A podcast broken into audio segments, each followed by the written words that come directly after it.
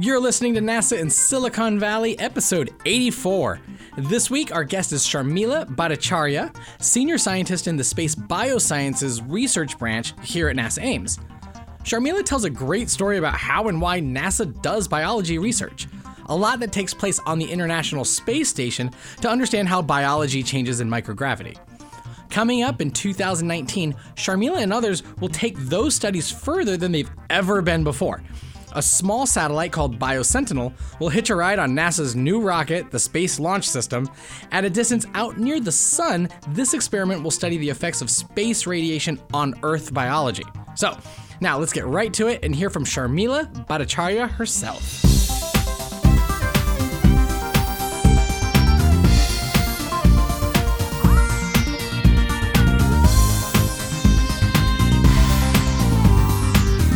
Welcome, Sharmila. Um, we always start the podcast the same way. We just kind of want to get to know a little bit about you. So tell us, uh, how did you join NASA? How did you end up in Silicon Valley?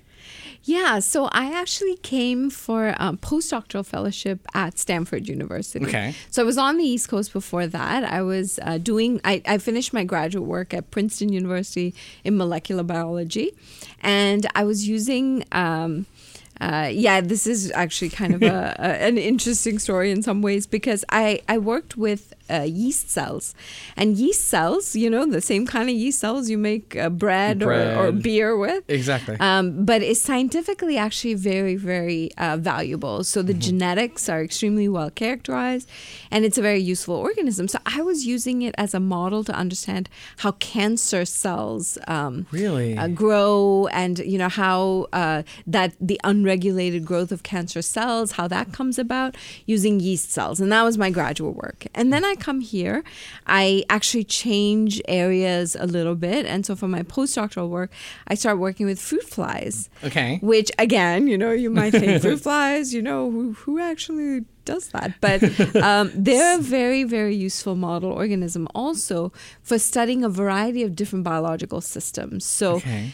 Whether it's the nervous system or the immune system or circadian rhythm. So the the Nobel Prize, this that was just announced uh, Yeah. a little while ago um, uh, for this year, uh, has been given actually to uh, folks that work with uh, Drosophila or fruit fly for circadian rhythms and, and that has to do with like sleep, right? sleep Okay. exactly exactly and and you know how you know people uh, like how is sleep regulated what happens if you don't sleep enough Mm-hmm. what sorts of genes are involved in helping sleep come about you know all of that l- learning the genetic pathway of what's happening was actually discovered through through flies I had a- an interesting conversation with somebody where they were talking about artificial intelligence, and they're Uh-huh. like, "When is you know the the robots going to take over?" And I had this thought where I'm just like, "We barely understand why humans sleep, let alone Absolutely. replicate the human mind."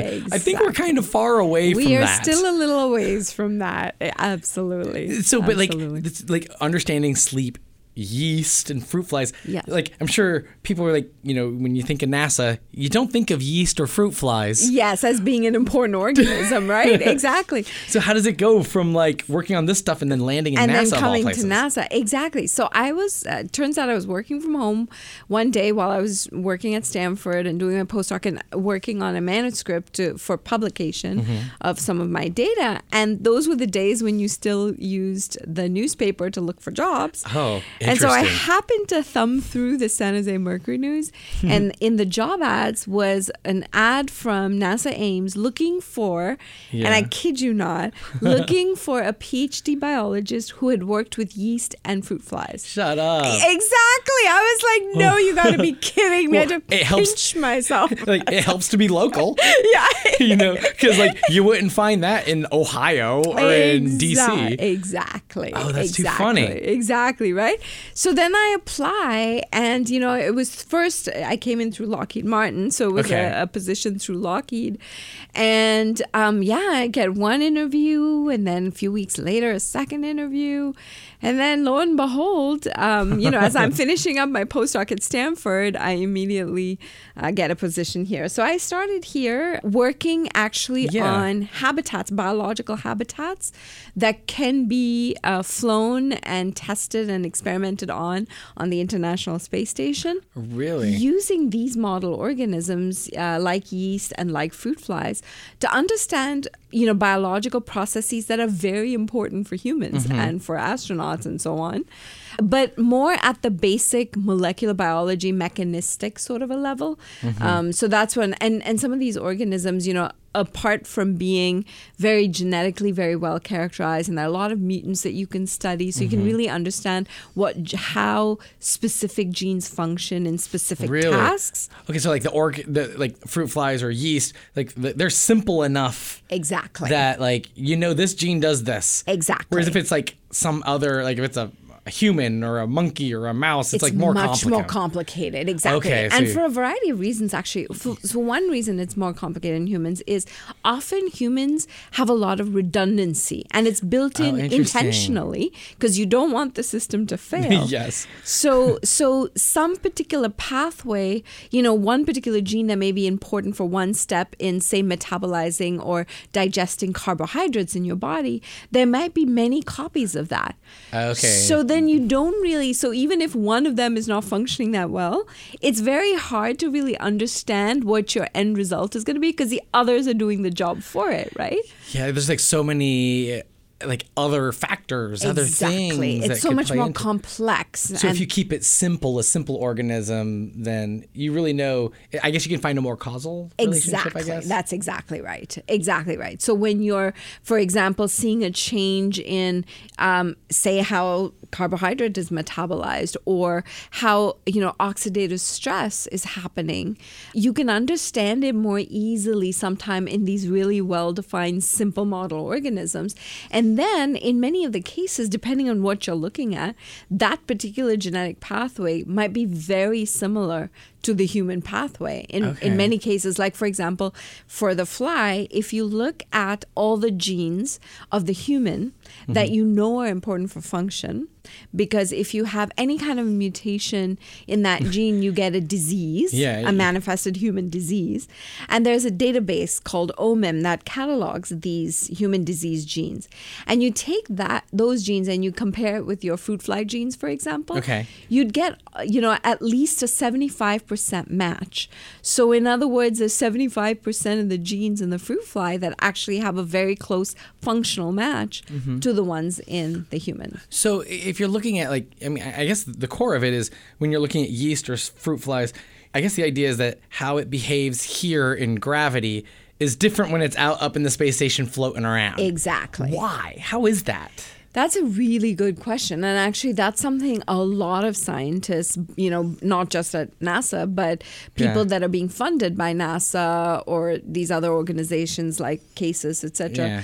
uh, they're all looking at that question of we know that there are differences in how an astronaut responds uh, in a space environment, especially when they're there for long periods of time. And most people think of like your muscles atrophying. There's some basic things that you kind of get, yes, you know. Yes, or your bone, you know, it, you'd Yeah. be losing. But there are also other uh, physiological effects. For example, the immune system, Mm-hmm. uh, you know, gets altered. And so there's this idea that if your microorganisms, so your bacteria and your fungi and so on and so forth, Yeah. other other scientists have shown that some of those are also altered when they're in space flight in terms of their function. And then the host, i.e., human or you know whatever else the host be a plant, whatever it is. But let's say with humans, if you have any change in the immune system for the astronaut, mm-hmm. and plus the microorganisms up there may be growing, you know, for one thing, they may be causing you know biofilm or bio, biofouling. Yeah. Um, they may be you know found because it's a closed environment, and so they may be Yeah. found the astronaut might ingest it. And so it's very important to kind of understand, you know, what are some of the the underlying molecular uh, pathways behind how the astronaut's going to respond, and that way you can start sending up. Uh, you know prophylactics you'll know you know what medication to send you'll know um, how much of something or the other is a real problem versus nothing to worry about Yeah. and so that's the sort of thing that that we're you know using these some of these model organisms to actually understand. And so, how does that work in terms of like conducting an experiment? Ah. Do you like get it all packaged up in a little box, or Exactly. or did you do you guys do the astronauts actually do it, or is it self-contained, or how does that work? Excellent question. So it depends on the platform you're using. So, Okay, makes sense. so one of the experiments that we're doing, for example, with the fruit fly, um, the astronauts will help us to uh, change out and you know give them new food and so on and so Mm-hmm. forth. But then most of the analysis that we do, we do back on the ground. And yes, we do use boxes. You know, not not very big boxes. That's the other advantage is with fruit flies because they're so small. in you know in a box that's the size of a bread box, you know you would get a very comfortable uh, population of over four thousand. Uh, you know, fruit flies coming back down. And and I imagine like I'm thinking of old science classes from high school where you'd have like your control group and then the group that's getting whatever treatments or something, so you can see the differences. Do you do something similar on Earth? Because like Exactly. like a, A a, group control. with gravity and without gravity. Exactly. That so you have the exact same box with the same temperature, same lighting, same everything, except one box is on Earth and then its sibling cohort of flies Yes. is in space, basically. And then after the the space flight, when you do your work and your analysis on the flies, you do that and you compare between those cohorts. So what are some of the like what have we learned? Yes. What, what what is something like crazy, strange, or interesting that you didn't think of, but like that that you've learned from like just that absence of gravity? Yes. Just fundamentally changes stuff. or- Yeah, you know, there's actually a lot of different things that one is learning. Uh, for example, uh, the immune system. We find that the immune system and the way it responds is different. So, depending again on what you look at, uh, there are changes in how the immune cells actually proliferate and how efficient they might be in, let's say, engulfing or phagocytosing a microbial, you know. Engulfing phagocytosis. I'm so like, I'm gonna need you to. phagocytosis. I'm gonna need you to help me out, Sharmila. yes, yes. Please go on in simpler detail. yes, yes. So phagocytosis is this process of actually engulfing or or swallowing, you know, a microbial particle that might have, you know, you might have ingested or has entered Okay. Into your blood system. And so the, one of the ways in which your immune system will make sure that you don't get very sick Okay. is that these immune cells will actually capture the um, this invading, you know, was like, microorganism to prevent it from stranger danger. Go get them. exactly, exactly.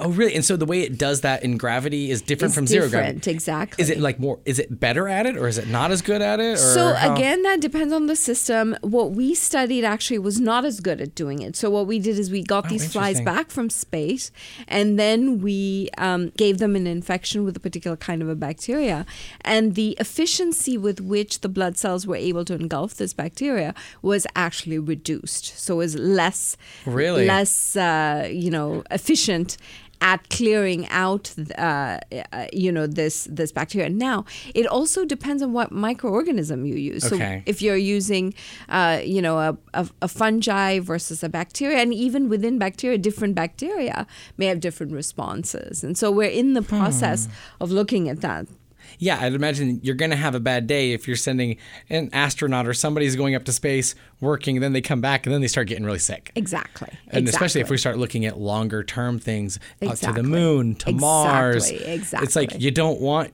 your astronauts getting horrifically sick and weakened immune systems. Exactly, exactly. And then on another track, so your other Yeah. question of, you know, what kind of experiments do you do? How do you do it? How automated is it? So on the flip side, so this first one that I told you about is more on the International Space Station where there's a lot of crew and they're actually able to be there and participate and help you with Mm-hmm. the experiment. Then there's another way of doing experiments and and this other experiment that I'm really also very excited about um, called BioSentinel, for example, Okay. that we're working on. and that uses the yeast cell. Okay. And there, the experiment is pretty much self contained because we're going to launch it on the Exploration Mission 1, for example.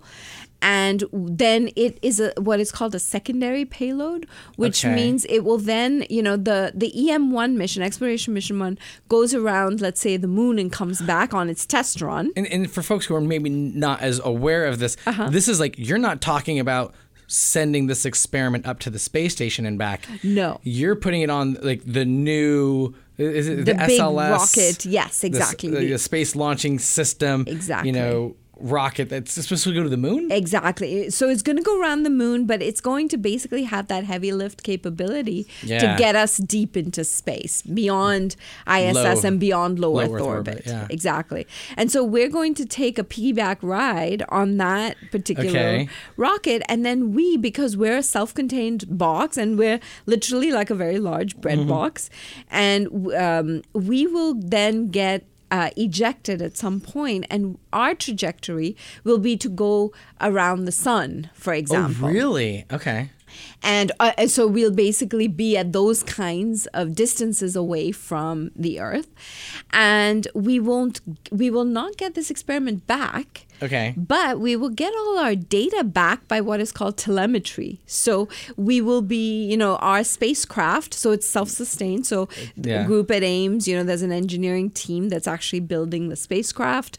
Um, Yeah. There's another group that's working on getting our experiment automated so that, you know, the fluidics and all of this that will help feed our cells, all of that is automated and it's, you know, compatible with our cells. And then, you know, we have imaging, um, you know. Oh, wow. and then there's software that runs all of this. So all of that complex. It's the whole science experiments in a box Exactly. Running. With a lot of different expertise, a lot of different people working And, on and it. And for the most part, are you guys just getting data back? Data back. So it's not like you have to tell it to do stuff or steer it around or No, or in inject fact, all things of or that we do. We do tell it that, but all of that is usually programmed before you send it out. Okay. But if you change your mind, let's say you start seeing the first set of data, Yeah. and then you're like, you know what? Instead of starting the second batch of cells a month later, I'm actually going to start it a week or two earlier because I'm seeing something really interesting right now. Yeah. Or that there's uh, some, you know, solar flare or some particular, ra- you know, radioactive. Uh, I mean, a radi- sorry,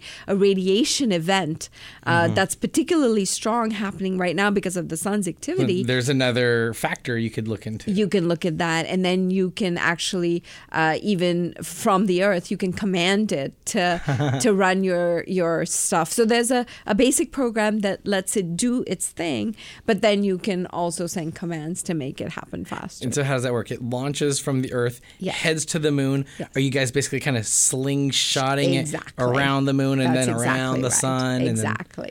That's exactly what's happening.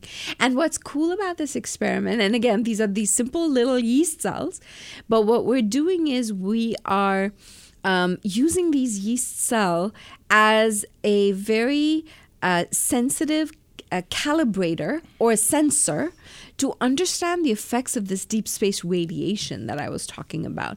And again, as you can imagine, as we contemplate sending humans to, you know, deep space orbits for long periods of time, you know, go to Mars and back, go to the moon and back, stay on the moon for a while and do some work, you know, get something running and then come back. When you're out there in those radiation environments, it's important for us to understand what will that radiation environment do to the biology um, and if we do see some specific effects you know how long does it take to see those effects um, what are the underlying genetic changes that are Yeah. happening what are some of the uh, you know what are some of the countermeasures what can we do about it which we can only try figure out once we know what the actual changes are It's an interesting thing about being here, like at NASA in Silicon Valley, at NASA Ames. Uh-huh. Yes. People think of, you know, Florida when you're thinking of launching the rockets. You think of Houston as training astronauts and talking.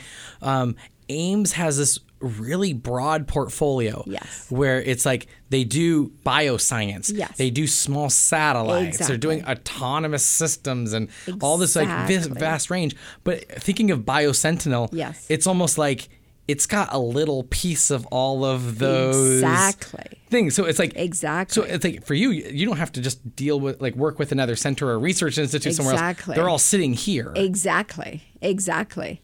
And that's what makes this area actually so um, interesting because, exactly like you pointed out, we're working not only with all the expertise here at Ames, which is a very diverse set, you know, the software, extremely the robotics, the spacecraft, all of the automation, the telemetry. And your biologists and the your chemists and biology. everybody's sitting there. Exactly, exactly. We have t- in our you know team we have chemists that are helping us with some of the the reaction rates and calculations for that. Um, so there's all of that, and then JSC Johnson Space Center, for example, is building a physical dosimeter, Okay. which will measure What's a those. radi- dosimeter? so dosimeter is uh, is an instrument that measures the radiation. So Okay. it will tell you the dose of different particle types, for example, Okay. that your spacecraft and that your payload payload is basically your little experimental yeah. box uh, is experiencing, and so then you can use that information to compare with the biology that's also being altered by the radiation and there you're seeing a, f- a phenomenological effect so you're seeing some biological change because of the radiation and then you look at that and then you compare it with the data that you get from the spectrometer to say that oh you know when the radiation doses were really high these are some of the changes that we saw in our cell Oh wow! I don't know. Do you do you already have like an idea of what you expect to see from this? I mean, do you already have an That's a good anticipation, or.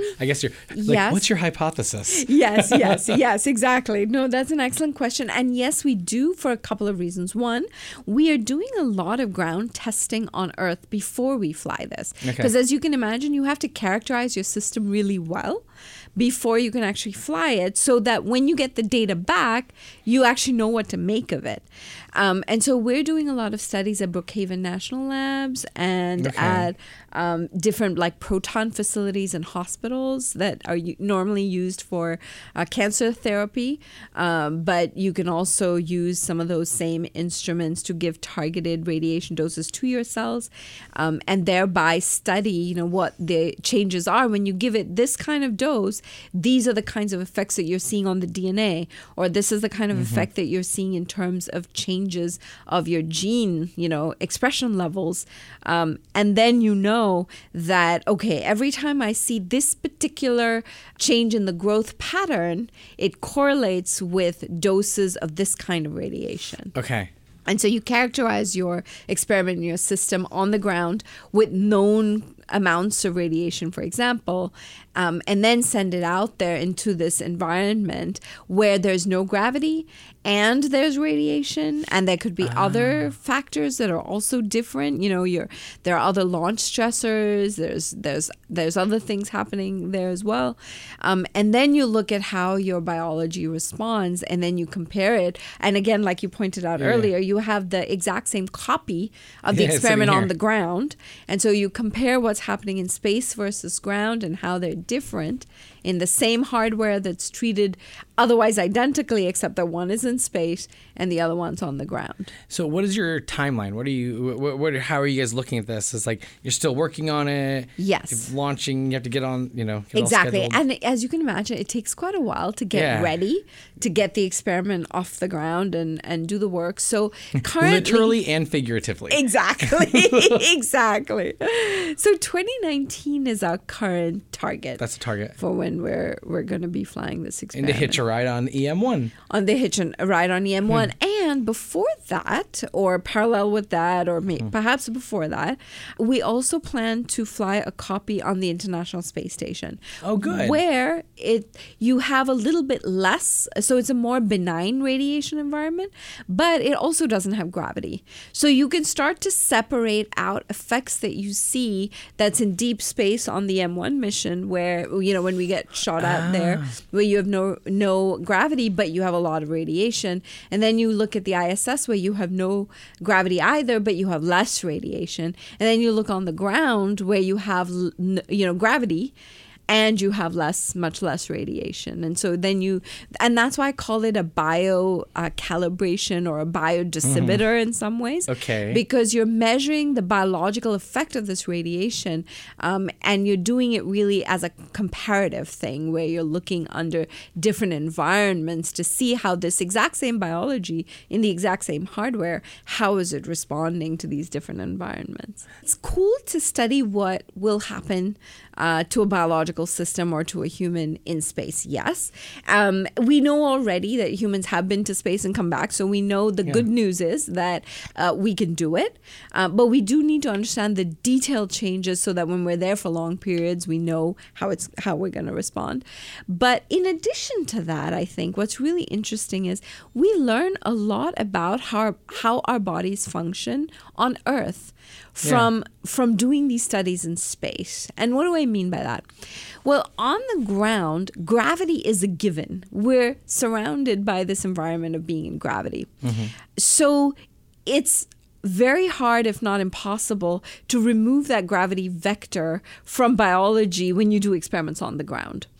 So, one fundamental aspect of understanding how our bodies are wired and how it functions, it's very interesting how much you can learn about how the these complex biological systems develop on Earth Yeah. by studying them in this environment where you don't have gravity. In other words, you can use this information to understand some of the detailed ways in which a biological system actually develops from a one cell stage to a multi cell organism that functions in a certain way on the earth by studying um, how it uh, you know and then and then an easier way to think about it is for example the the fact that you brought up earlier is like Yeah. you know that there's muscle loss in space in the Yeah, lack exactly. of gravity right you also know that there's muscle loss with aging um, on earth or with certain people with certain Or diseases bone losses, osteoporosis. Exactly. things, yeah. Bone loss with osteoporosis. There's certain muscle wasting diseases that people have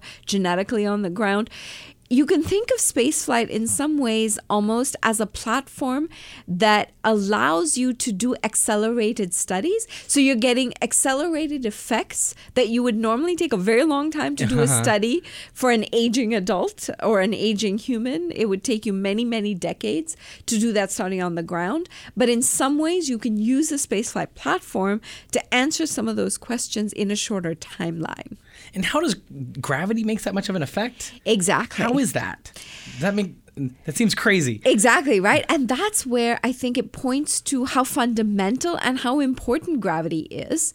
Um, on the other hand, that's not to say that we can't function without gravity. Yeah. We just have to understand exactly how we will function without gravity over long periods of time so that we can. You know, if there are any, uh, you know, detrimental things that we need to counteract, that we understand that and we're ready for it, so that when we do that long uh, duration space flight, we know, ex- you know, for example, we may know that uh, we're going to have to give astronauts this period of time, so many hours a day, where their muscles and bones are weighted, so that they don't lose the those tissue masses. Or um, we know that we have to send them up with these prophylactic um, medications Yeah. or these foods Or exercises, I or guess. yeah. exercises exactly which will really help Mitigate them or- counteract these eh, some of these immune impairments that they may experience for example stuff like that so you know so that's how it'll help us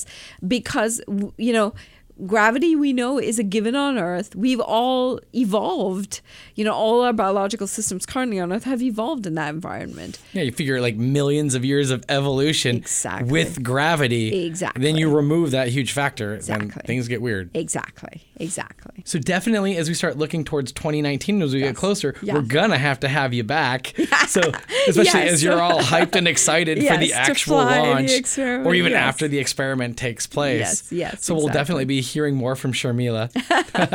i look forward to that this was really fun It was fun. Well, so for folks who are listening who want to hear more from Sharmila, we're using the hashtag NASA Silicon Valley.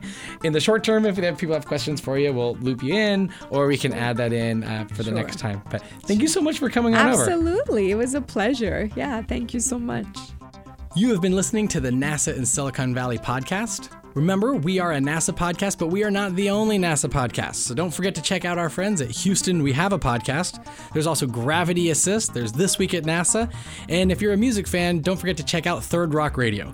The best way to capture all of this content is to subscribe to our omnibus RSS feed called NASA Casts, or visit the NASA app on iOS, Android, or anywhere you find your apps.